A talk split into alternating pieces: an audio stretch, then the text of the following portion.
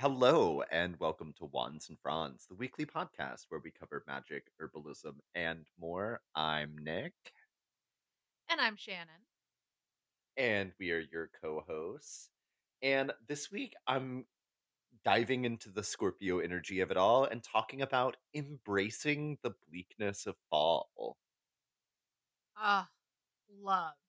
Honestly, like, we're finally getting into some chilly weather here in L A, so it feels like very on brand to be talking about it. Um, I'm talking about flax, which, you know, guys, it's it's more than just the additive for your smoothies. Uh, common flax is also known as linseed, which is where we get linen. So we're going to be talking about it. Um, but I'm I'm looking forward to it. I, I think flax was one of those that I was like, oh, this will be a very easy, like, surface level topic, so we can enjoy talking about, you know, the abyss. And then I was like, oh shit, no, this goes deep. So I'm, I'm, you're getting a CliffsNotes version of it, but it's a complex little dude. And we love that for her.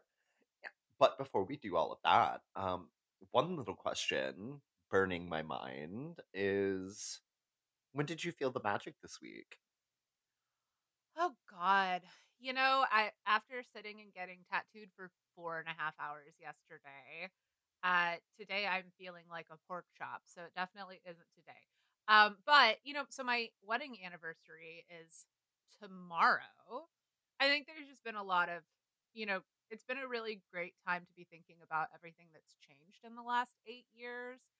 And that made me feel very powerful and magical. Just thinking about all of the ways that I've grown and, you know, the ways that, like, my magical practice has evolved, how far I've come, you know, just a very, like, sort of positive, reflective time. And I think there is something really magical about that, especially as we're kind of moving into this, like, dark, gloomy time of the year, which I adore, obviously, because that's when I got married. So, you know, it's been fun. Love that. Um, so I actually didn't realize that today was Diwali. Yeah, Diwali's but, a fun one.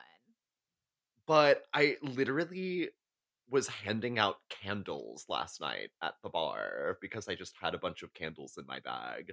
So we were all weirdly celebrating.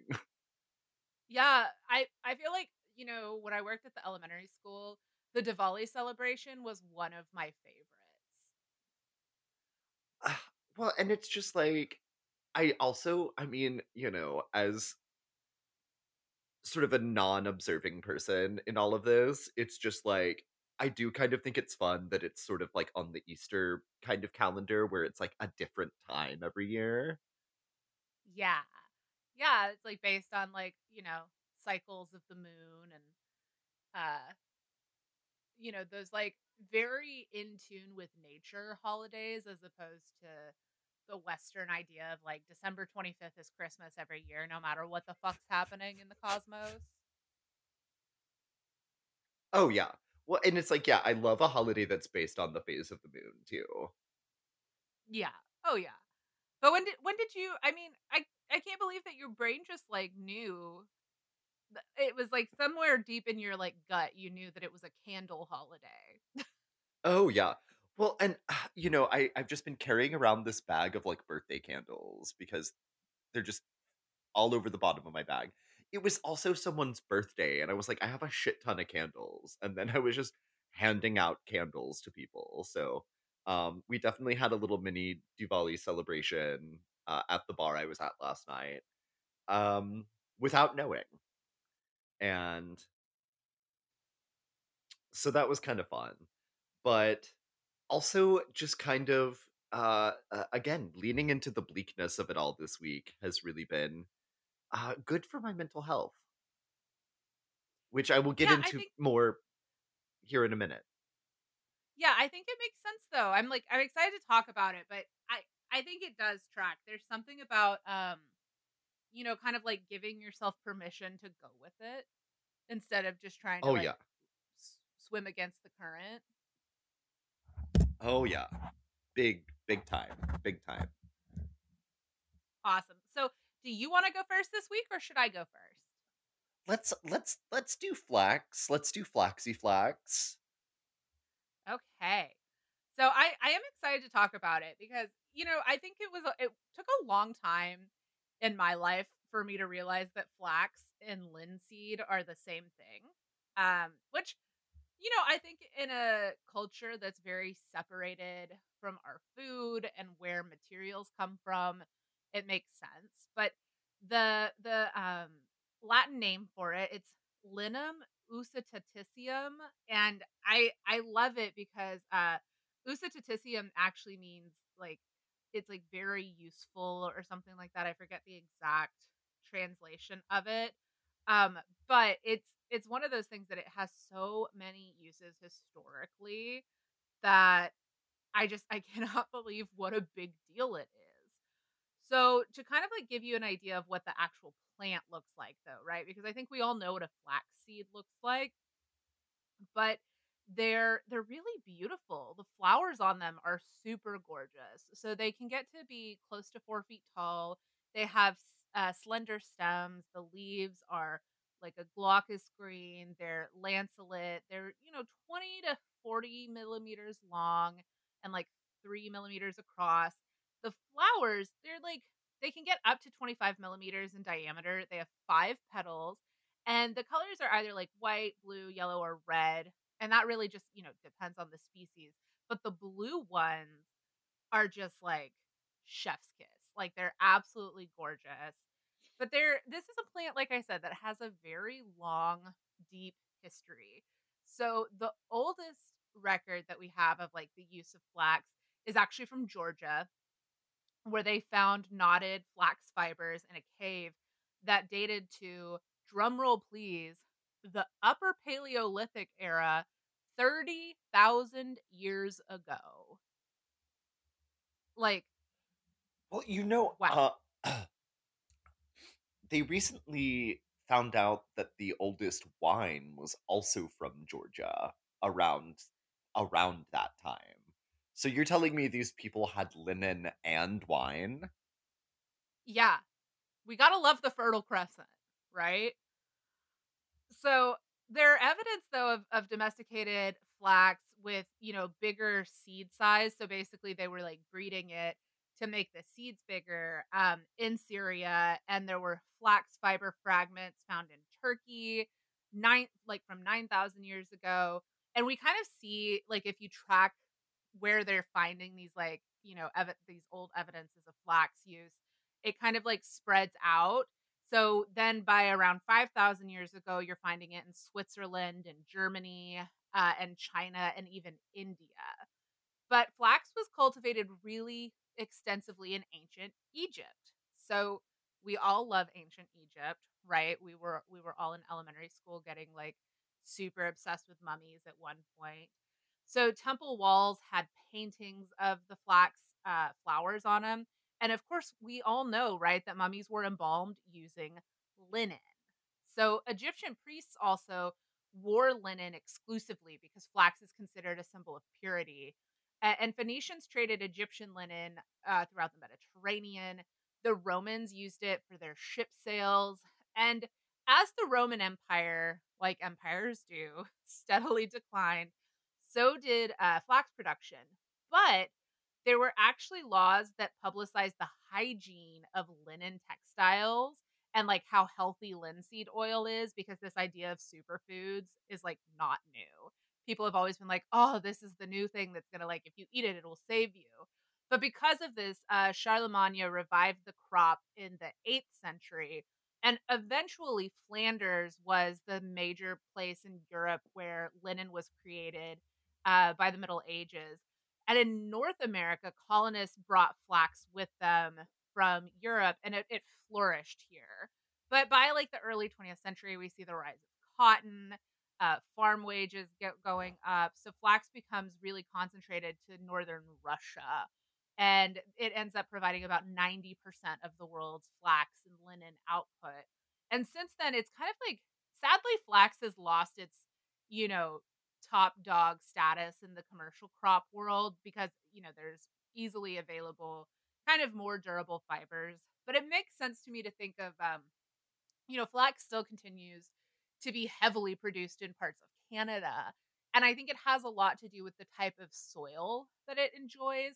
So this isn't a, a plant that's going to thrive in, you know, your like sandy rock-filled soils. It's actually really common to find flax growing on like the edges of cranberry bogs. So it really like super nutrient rich soils.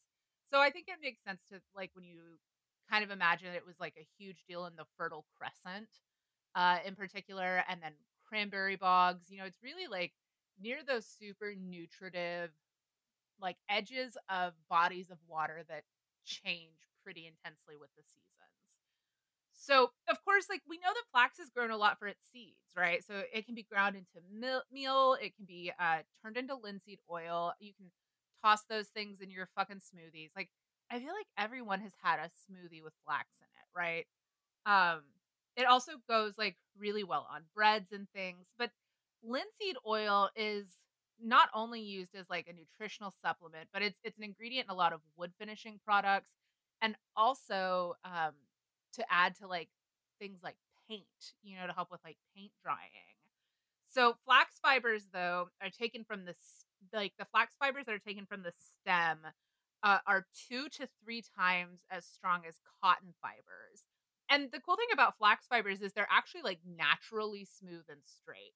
So that's why it was, you know, linen was the plant-based cloth until, you know, like the eighteen hundreds when cotton kind of overtook things. Um, but flax seeds themselves, uh, they're, they come in either like brown or golden varieties. Most of them actually have like really similar nutritional characteristics. You know, you're getting those short chain omega three fatty acids. Um, you're getting obviously a lot of fiber. I think anyone who's ever dealt with digestive upset knows that like flax is good for digestion. Um, sorry guys, I'm like very congested. We've had like Santa Ana's blow in. And so brown flax seeds are actually, you know, they can be eaten just as readily as the yellow ones. And they have been literally for like tens of thousands of years. But for some reason, brown flax seeds have ended up being the ones that are most commonly used in like paints and fiber and cattle feed. And I, I think it might just be like a human nature thing where when you look at the brown ones versus the golden ones, the golden ones to me kind of seem like almost like like red, yellow lentils. And I don't know. I, I'm like, that's the only thing I can think is like a human looks at that and thinks of it as like food. And the brown one looks like something you feed to an animal. So Uh, a hundred gram portion of ground flaxseed can actually supply five hundred thirty-four kilocalories of food energy, uh, forty-one grams of fat, twenty-eight grams of fiber, and twenty grams of protein. So whole flax seeds are chemically stable, but ground flaxseed meal, because of um, you know, because it can oxidize, can go rancid when it's left exposed to room temperature air in as little as a week. So if you're keeping like ground flaxseed, you really need to refrigerate it.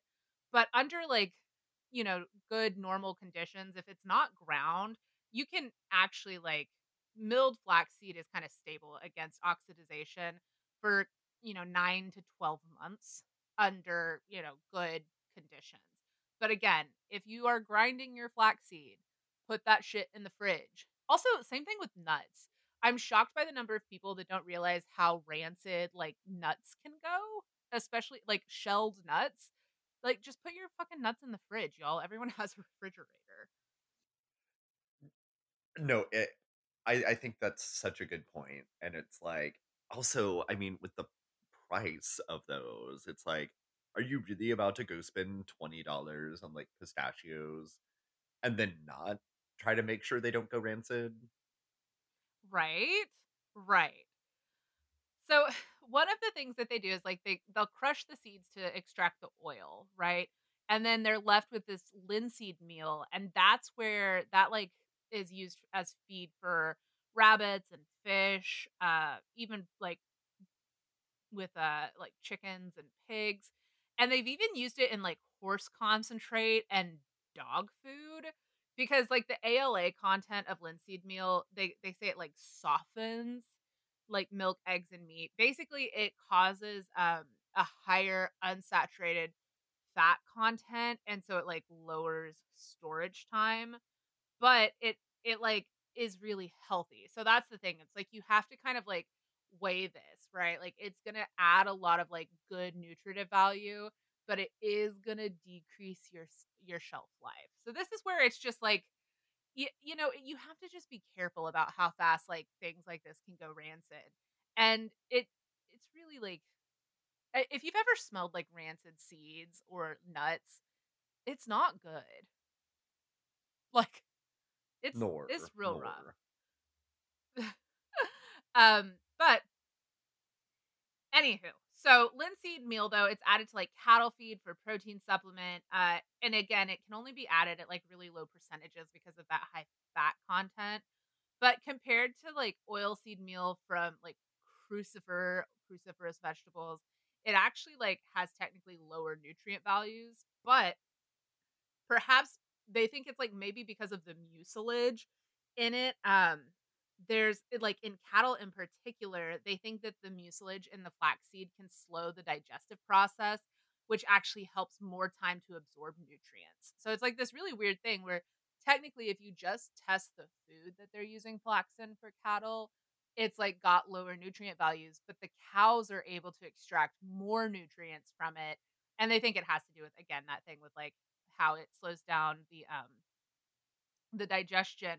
But they've also thought of it as potentially being like a good substitute for tallow to help increase marbling.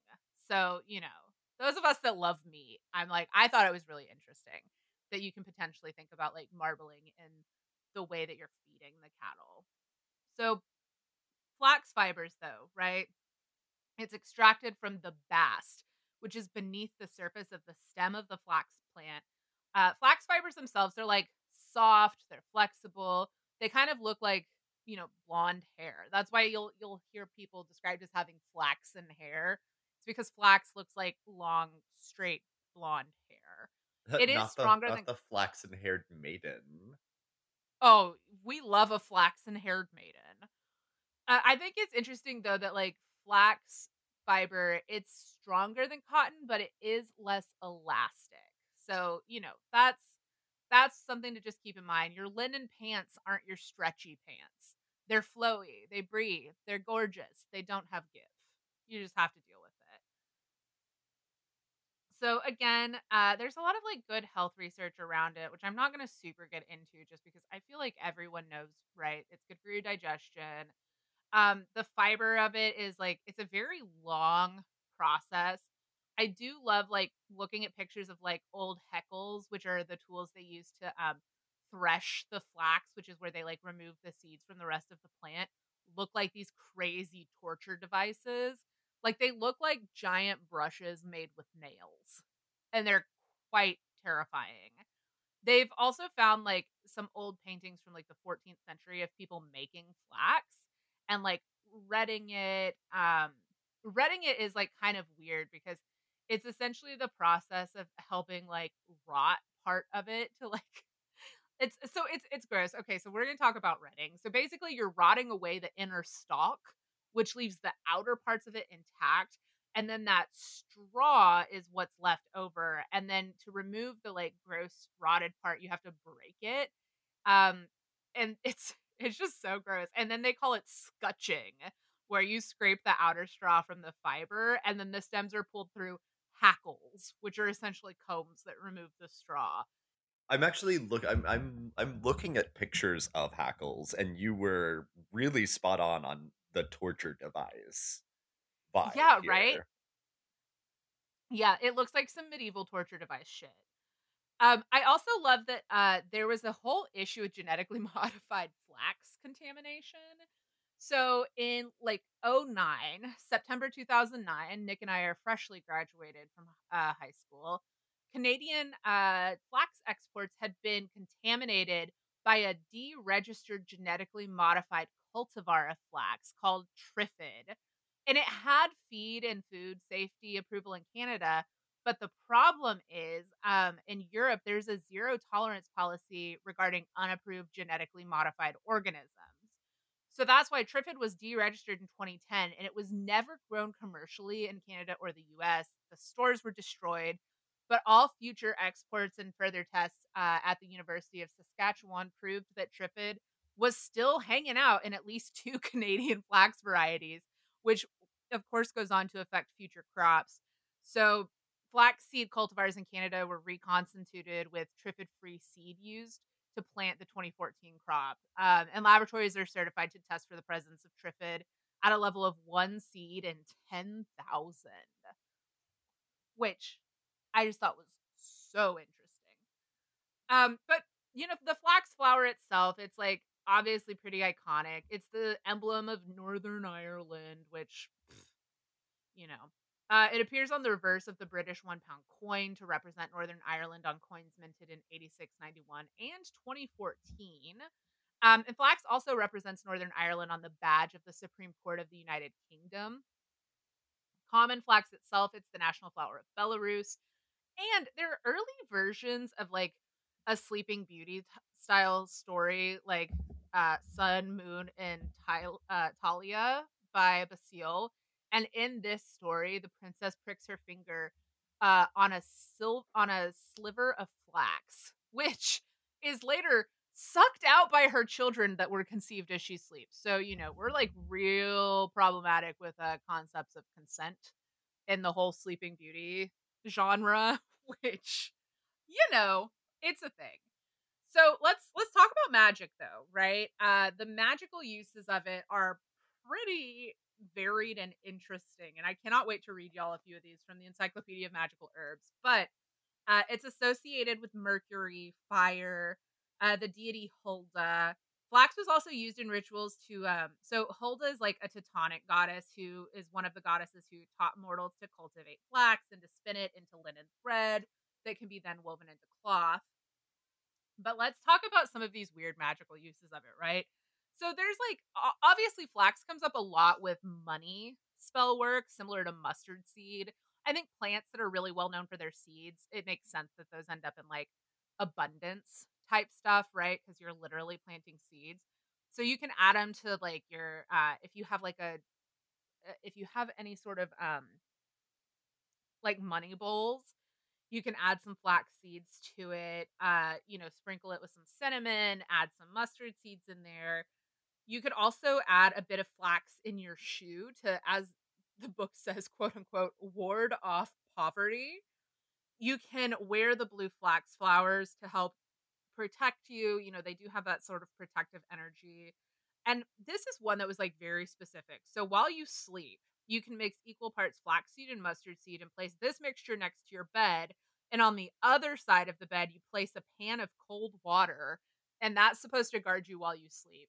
I don't understand the dic- I guess it is like kind of like a fire and water thing there, but it was just very interesting to me that you basically have to put yourself in a seed water sandwich for this protective spell.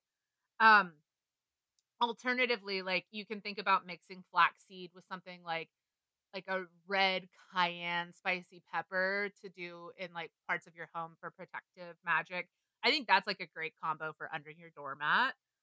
To To make sure your kid grows up to be beautiful or handsome, you're supposed to let them dance among growing flax at the age of seven, very specifically. If you do it too early or too late, your kid's going to be an uggo. But at the age of seven, they get to dance ar- among the flax flowers. Um, of course, you can like have flaxseed on your altar too while you're doing healing, or include it in your healing mixtures. Um, but this is this is my very favorite one. So if you suffer from dizziness, this is a somewhat drastic cure. Run naked after sunset three times through a field of flax.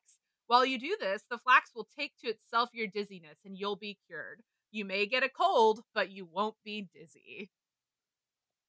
So wait, so but now the flax is dizzy. Yeah, but that's not your business, apparently.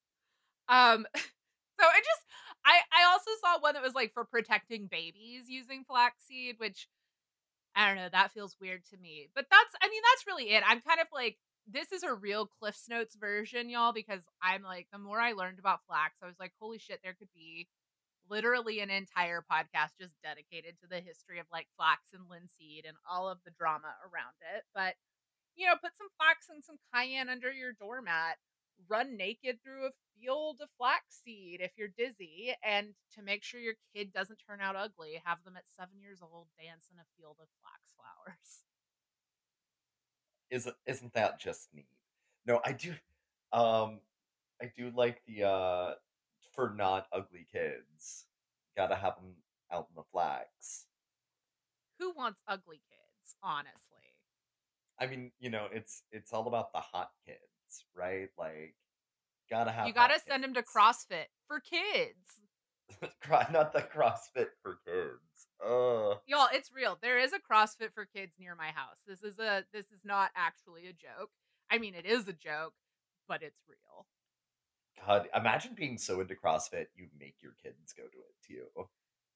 I'm like, it's just for fucking child actors. You know, it's just full of Disney kids over there. Oh, right, right. Um, why does Dis? Why uh, you know to that point? Why does Disney insist on portraying middle schoolers as like having the bodies of adults? Yeah, I don't know, because I'm like, I, you know, we once upon a time we were middle schoolers, and no one looked like that. Like no one's got abs. In middle school. No! Like, God, what, are your kids not doing homework? They're just going to the gym and doing crunches twenty-four seven? Yeah, Jesus. Good God. Um, but no, so, the bleakness. The, the abyss of it all. No, so actually, this idea came to me, right? I was listening to a podcast about Persephone, and uh, you know, the way they were presenting it really was giving her a lot more agency as as a character in this story, because really, if you look at it, you know, it's the story is almost never actually about her. It's about Demeter like looking for her and demanding that she be able to return, right? And also yeah. depriving the the world of of life and uh, fertility. Um, yeah, you know, healthy. Super healthy. But no, they were sort of examining it actually from Persephone's point of view and really giving her uh, this sort of agency. And also kind of being like, you know, in later stories, Persephone is queen of the underworld and like a guide to the topography of the underworld. You know, she doesn't just pout. You know, she knows the the layout of the underworld and can, you know, she's really the only one that can sort of let people back out of the underworld. And I don't know, I just think that's such an interesting part of the story that doesn't really get told enough. Um, was the fact that, you know, she did kind of Im- eventually embrace being the queen of the underworld. And that's kind of where my head's at with this whole segment of embracing the bleakness of winter.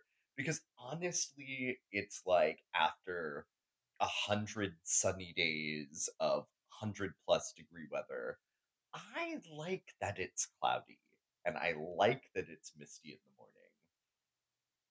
the morning. And, you know, I even kind of like the more muted color palette of it all. Oh, yeah. You know, sort of like the gray peely bark from the sycamore trees. Um, you know, sort of like the sages and, and those kinds of colors that come from the lichens that come out in the rain. Um,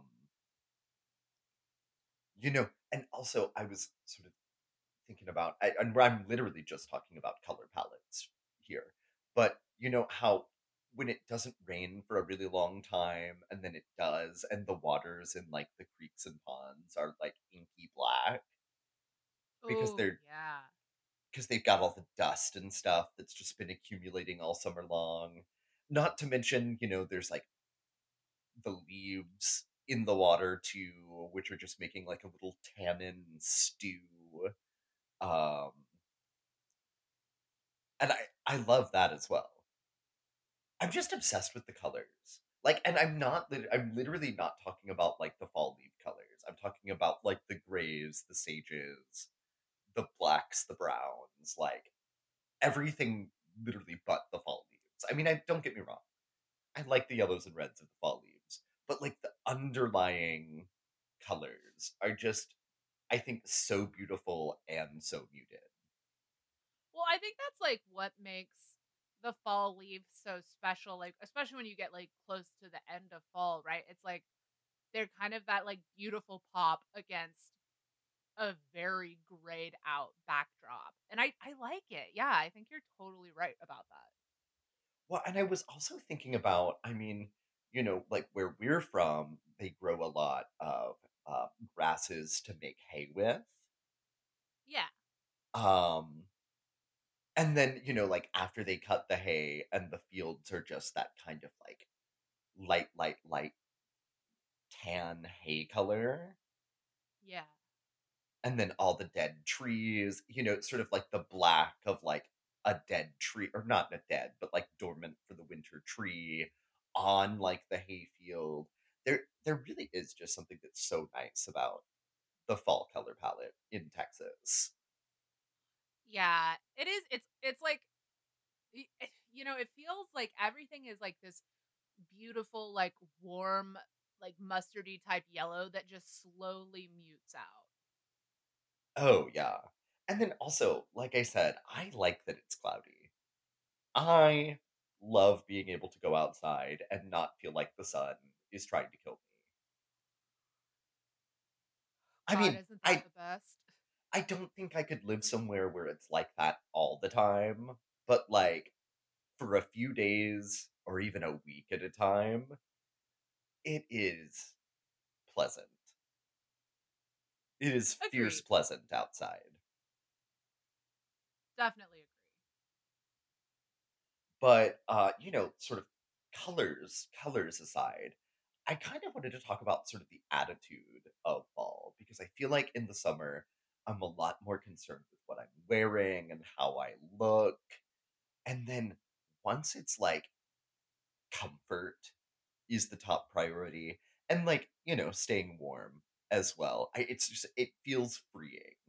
I feel like winter is the time where I could just look like a potato twenty-four seven and just not care. Yeah, it's real goblin core, and I'm not mad about it. You know, it's just like, and I know, you know, like, people who live where it actually gets cold probably have some, like, decently fashionable sort of cool, cool weather clothes. But I do. I look like a potato. All of my stuff is, like, gray and black and tan, and it's, like, all very muted earth tones, and it's um it's not it's not for fashion. I'll tell you that much. Oh yeah, no, it's very practical wear. It's not it's not for the fashion of it all. But I in a way I again it's like I love the break. I love the break. You know, it's like I might wear, like, a smart outfit for, like, Thanksgiving. But truly, the rest of the time, I'm in, like, baggy sweater. I love a baggy sweater. Can we talk about that? Oh, God. I cannot wait. I'm next weekend. Allegedly, it's supposed to be chilly and rainy, and I have my vacuum-sealed bags of sweaters under my bed that I'm going to be pulling out. And, you know, and I love that for you, because literally, I'm like, I would wear, like, just a body-sized sweater as an outfit. Oh, yeah. I mean, I have, like, I literally have, one of my favorite things to wear this time of year is I have a hoodie dress. And it is just oh. a big-ass baggy hoodie that's long enough that it hits, like, mid-thigh. And it's perfect for, like, that, this, like, L A transitional fall time where, like, it is seventy-five during the day and fifty-five after the sun goes down. Oh yeah, oh yeah, yeah. You bet. You gotta, you gotta get your fireplace ready. Ugh, right. But no, I um, I do. I I love just being comfy, cozy, and just truly not giving a shit. Like, that's the funnest part, is just not giving a fuck. I have some truly horrendous flannel shirts, and I I will keep them oh as God, long I as they are comfy. Flannel, I have a flannel shirt that I love that I kid you not, I bought, I think, sophomore year of college from the Urban Outfitters near U T. And because it's so old, it is just the softest thing I own. Right. And it's like, I feel like I buy stuff like that because it's ugly. Oh, yeah. I'm not trying to be cute. I'm trying to be comfy. And it, it is, I think you're right. I think it's, um, I think that's also why it feels to me like a more magical time of the year. It's because, like, my brain is not worried about being cute. Like, I get to turn off a giant portion of stuff I worry about for part of the year because I'm like, no, I'm I'm comfortable and warm. Well, and speaking of, speaking of that too, I mean, I also am like leaning into just like Eastern European food, you know, your your stroganoffs, your your paprikashes. I've been craving um, stuffed cabbage. Ooh. Well, that's why I sent you on Instagram the other day that recipe for like basically like it, it's like a pickle style soup, but it's very Polish. Oh yeah. Well, no, but I'm just like, all of that food is like half butter by, by volume, and you know it's all got like a shit ton of sour cream in it, and it's it it all kind of is the same color. And I yeah, and, and it's I all and that I, like beige. And and I say that with so much love, because I literally love that kind of food, but it's like, it's not for the Instagram. It is not for the Instagram. It is literally just like kind of ugly food. It, and I literally, I said this when I was trying to take pictures of my chicken paprikash. I was like, Eastern European food just isn't cunty the way no. that like French food or like Italian food can be really gorgeous on the plate sometimes. It's like, But it the, literally, can you imagine someone's like little old grandma like trying to like take photos for Instagram of their of their like stroganoff? It's like, no, it's literally come in from the cold, have something with mushrooms and sour cream in it, and like just eat, just fucking eat. It's not about the Instagram. It's about getting your daily intake of butter. It's survival. Um. Oh my gosh, no! I but literally, I'm like, I I do. I love it. It it is kind of giving like Baba Yaga energy though. Oh yeah, yeah. And I, I you know, I think we kind of come around to this every year where it's like, winter is Baba Yaga time. Yeah, I love the crone energy. Me too. Me too. And I'm just like, literally, let me let me move to a cabin in the middle of the woods, and I will just be making ugly food and wearing ugly sweaters all the all day long, all the time. God, that sounds like the dream. I'm just not giving a fuck. To wit, to wit, I will say, I have been sort of weaning myself off of the Instagram. But someone did bring up kind of what I thought was a good idea, which is literally making an Instagram for stuff that is good for you. If that makes sense. Like, no thirst traps, no no bullshit. Just like, you know, following some like witchy creators that you like, maybe even following like brands that you like. And I feel just... like I've been really like curating my own Instagram because y'all, I don't post for shit. Y'all know this. Um, but I because I've been sending you so many recipes, Nick, I'm like, the soup content has really skyrocketed, and I'm living for it. See, that's that's I think what's killing me is that I've broken my algorithm in such a way that I just, I don't think it can be repaired. So I, I kind of just need to like blank slate it just for my feed. Like I'll keep my one with my actual friends on it for messaging, et cetera. But like, as far as like what I'm putting into my brain, I need, I need to make a new one so I can get that algorithm in shape. You need a soupstagram. And I, and I, I need a soupstagram. And I also just need to get rid of fucking TikTok. Can we can we actually just talk for a minute? And I think this time of year is truly the time of year to talk about it, where it's like, if you're not going outside and you fall into that TikTok hole, you could be in there for four or five hours. And at that point, God, you I- are just... you are just like melting your brain cells. And I can feel it. I can feel my attention span slipping away from me. Like the more I watch like twenty second clips of Grey's Anatomy, it's like, I can't even imagine watching a whole episode of Grey's Anatomy. Yeah, you gotta get off of there. I, I don't, I don't have TikTok, and I had one for like five minutes. And honestly, I, yeah, I I just like knew for me that I was like, this isn't gonna be good. No, and it's just like everything that's everything that gets popular on TikTok eventually finds its way everywhere else anyway. Yeah, yeah, it'll end up on my For You page if it's meant for me. But also, yeah, it's like I you just it's I feel like it's just so bad for me to be spending that much time on my phone. And you know I was a holdout on smartphones. You were. You were. Y'all, Nick like was very, very hel- like held out for a long time. For my mental health. And then now that I've got one, I'm like, literally, this thing is melting my brain. I can feel it happening.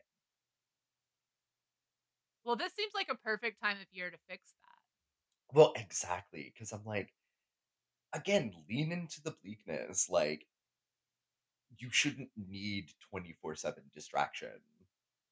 What? Because it's a little colder and a little darker. I mean, seasonal depression is a thing. And actually, I'm kind of like, this might be the year I get I get the light. I I think you probably ought to. I say this as someone who loves you and has known you for a long time. I think it'd be good for you. I think this is the year I get the light, or at least get some replacement light bulbs or something. Yeah. Um. Some something. Some of those like turtle light bulbs or something like. I'm. I think I'm gonna have to have Eric turn down their game. Can you hear that? I cannot. Okay.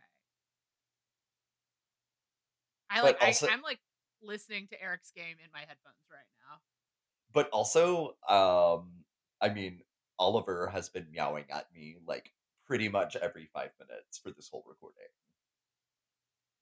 And but I've been tr- he just wants to be a part of it. And I've been trying to mute the microphone at the right times, but um, I feel like one or two may have slipped in there. You know what, though? I just have to say, I mean, speaking of the crone energy of fall and winter, I love having two robust cats. Oh, yeah. Um, You've got good cats, too. Like, they're good kitties. They are really good kitties. And it's like... But, I mean, they're both, again, very, very robust kitties. And to have one on each side, like armrests, feels witchy as fuck. Like, I feel like I would look intimidating if I was, you know, like a Bond villain or something. Like, you know, I just have a cat on each hand. Yeah, I felt a little like like a witchy cat master this morning because Hex like crawled up and wanted to be held like a baby. Oh. And so I was just like holding him and eating breakfast with the other hand, and he was just like licking my face but then purring and loving me, and I was like, oh my god, this is my familiar. Oh, I, no, I... Faye does that sometimes too, and I'm maybe it's a black cat thing, but they really are just like babies. He's so affectionate. And I'm here for it because honest, honestly, it's like, it's like having that waiting for you when you get home is, you know, it's like taking the time to appreciate that. Yeah. Who needs a spouse when you have a pet? Right. Like, who needs a boyfriend? Hello, I've got cats. So I'm pretty much set. They're never going to leave their socks out of the laundry hamper. Girl, talk about that. Talk about that, honestly. But wait, y'all don't have y'all don't have laundry in your unit, do you? Nope. See, it's no. Like sometimes I feel like that is better. I feel I, I don't know. I feel like you let yourself be lazy about a lot of stuff when it's just right there. You know what I mean? Yeah, but you know, we did get our best, the best like seventy-five dollars I ever spent. We got this really fancy metal like cart on wheels for doing laundry, and it's a game changer. Oh, like to push your laundry over to the laundry room? Yeah, it's got like off-roading style, like really nice wheels on it. Oh, yeah. It's so good. But yeah, no, I do, I do feel, I do feel like this is absolutely like shadow work season. I, uh, I really, really, really want to get my journaling practice back into gear, and I might just start journaling, like tarot readings. I feel like that's a good way to just have something to start writing about every day. Well, you know, that's what Eric does. And Eric's journal practice is way better than mine, but every morning they sit at the table with coffee and draw tarot cards for the day and then journal. See, maybe that's maybe that's the move.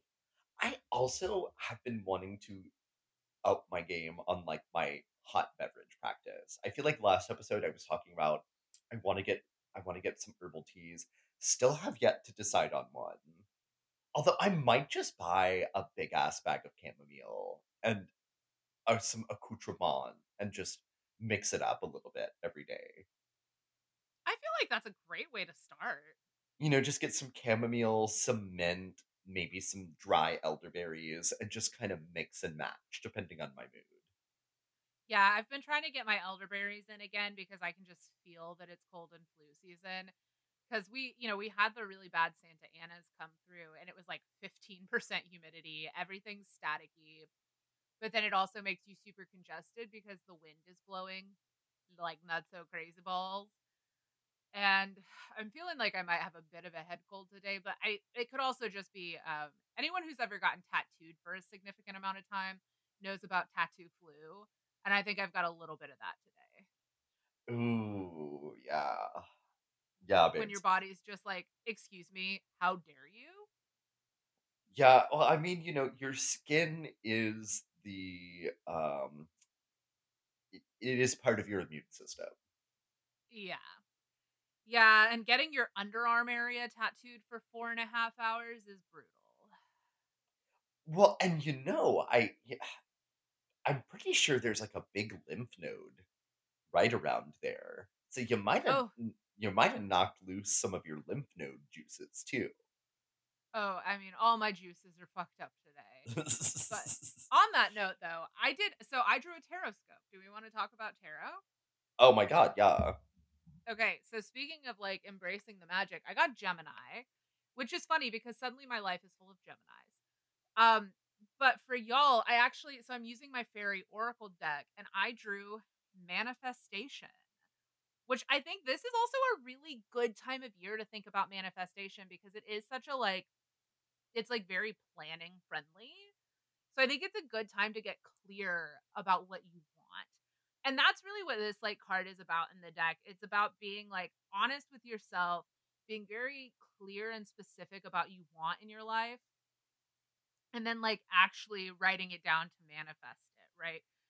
So I think that one of the things that I really like the most out of this, though, is the suggestion, obviously you want to write down what you want, but the, in here it says, like, I wish to manifest whatever your dream is or something better in my life. Oh. And I think that's right.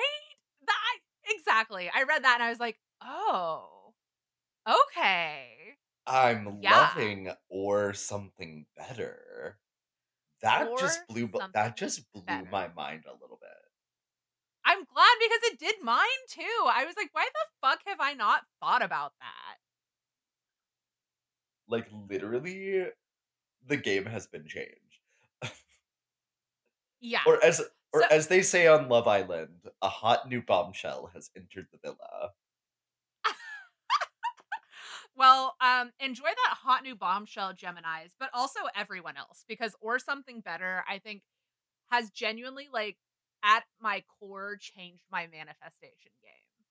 Or something better. It's like the yes and of manifesting. Like, pop off, Fairy Oracle. That's yeah. so good. I love it. Thanks, Karen K. Um, so that's it though. I feel like we're coming up on, yeah, we're coming up on fifty-one minutes. Like, this was a good yeah, one. I love the know, idea of leaning into um, the abyss. Oh my God. Well, and you know, I ju- just to kind of circle back around to that too, I feel like with, I mean, you know, it's been kind of like a personal thing, but like with the stuff going on with my mom, um, yeah. I, I, I've kind of realized that I have been pushing a lot of stuff down, and it's like, oh no, we can't be doing that and having the seasonal depression. So it's like, maybe it's just time to lean into it. But I think that's the awesome thing about, like, growing up, right? And, like, I feel like you and I kind of talked about this recently. It's like this idea of how we've um kind of exited the maiden phase of our life, and that's something that I, I think I've seen in both of us more and more, is like recognizing problems before they explode. And mm. it's awesome. No, it's, it, it is. And it's, you know, it feels like a step in a healthy direction. Yeah. Yeah. But also, I mean, I don't, I don't, if you're like miserable. But I mean, kind of on the other side of the coin, uh, I am going to be absolutely insufferable planning our trip. Um, now that now that that's officially I'm happening. I'm so excited. Eric and I are both like getting our applications together for our passports to like make sure we have plenty of time. Um, my boss was great about it when I asked for the time off. She was like, oh my God, yeah. I was like, yay, thanks. So I'm excited. I'm really excited about it. So yeah, it's good. But yeah, I feel like having a little something like that to get you through the winter is also, um, it's it's a needed thing. Yeah. On the other side of this, it's our Mexico trip. So yeah, you know, so infinity pool overlooking the ocean. Infinity pool overlooking the ocean. I mean, say less. Um, but no, but no, I do, I, I do, I think it's important to have something to look forward to. Like, I think that's the addictive part of, of traveling. It's, it's not actually the traveling. It's, um, just having something to look forward to. I mean, I think that's like ninety percent of the fun of trips, right? Is like the anticipation. Oh, yeah. It's like, I see you shiver with anticipation. Patient. Um, okay, well, on that note, what do we say to all these bleak bitches just careening into the abyss? Ah, uh, to all of our bleak bitches. Blessed be, bitches. Blessed be, bitches. Goodbye. Bye now.